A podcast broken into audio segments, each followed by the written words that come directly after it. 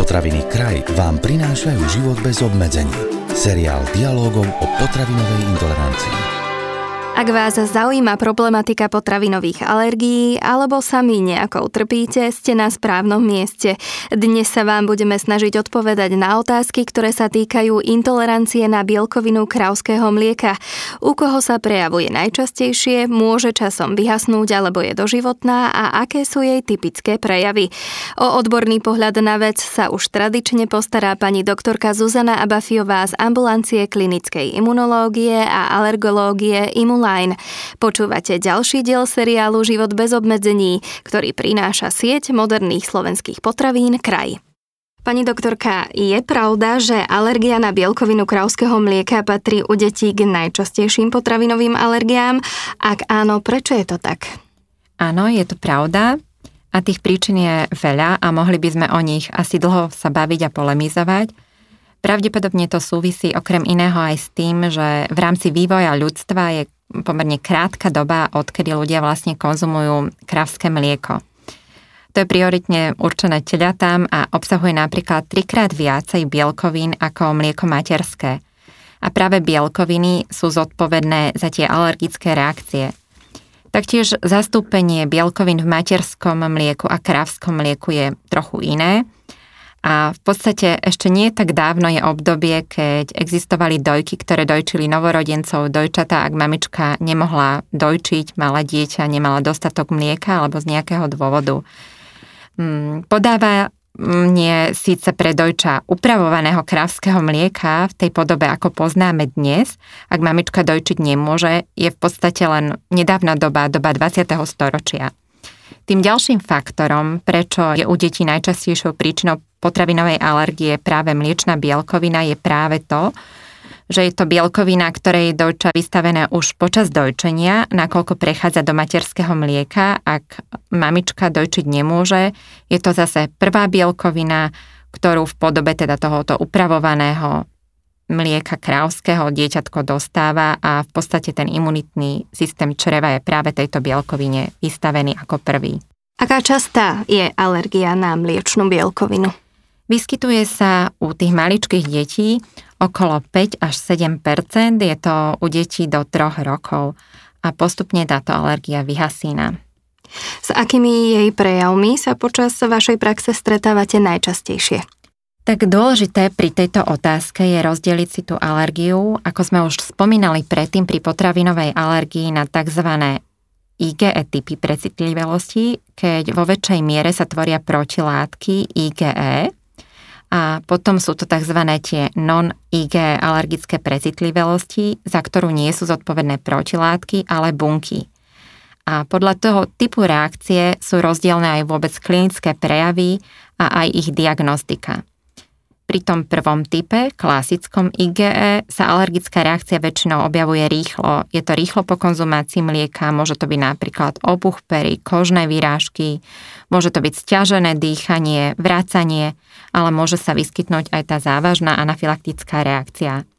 Ten druhý typ, nealergický, neskorý, Tuto je vlastne rozdiel v tom, že reakcia sa objavuje až niekoľko hodín, dní až mesiacov po konzumácii.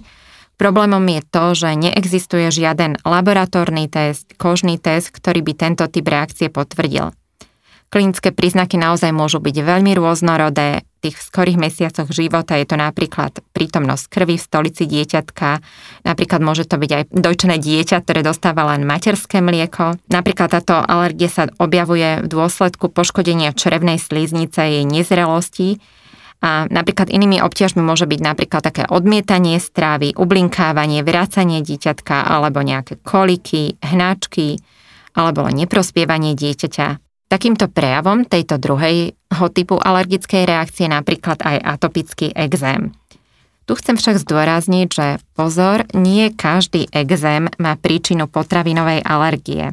Je to len časť tých exémov. Takáto non-IG mm, typ alergie postihuje menšie percento detí, je to 0,5% plne dojčených detí, čo je jedno z 200 dojčených detičiek. A pri alergii na bielkovinu krávského mlieka sa môžu vyskytnúť aj laboratórne príznaky, môže to byť napríklad anémia, chudokrvnosť teda dieťatka, alebo môže to byť strata bielkovín, alebo napríklad oneskorené kostné vyzrievanie alebo nejaké rengenologické známky.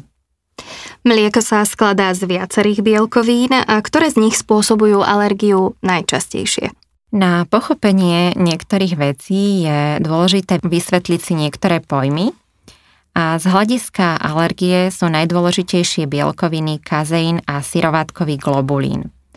Ten kazeín tvorí asi 80% bielkovín krávského mlieka, je odolný voči tráveniu aj voči varu. Ak je alergia na tento typ bielkoviny, je to väčšinou celoživotná alergia a v rámci prispôsobovania kravského mlieka pre potreby výživy malých detí, tých dojčiat, je práve snaha o zníženie obsahu tohto kazeínu. Syrovátka tá obsahuje beta a alfa-laktoglobulín. Tento syrovátkový globulín je schopný vyvolať vo zvyšnej miere alergickú reakciu, je odolný tráviacim procesom, menej je odolný voči váru ako kazeín a je to v podstate najsilnejší alergén krávského mlieka.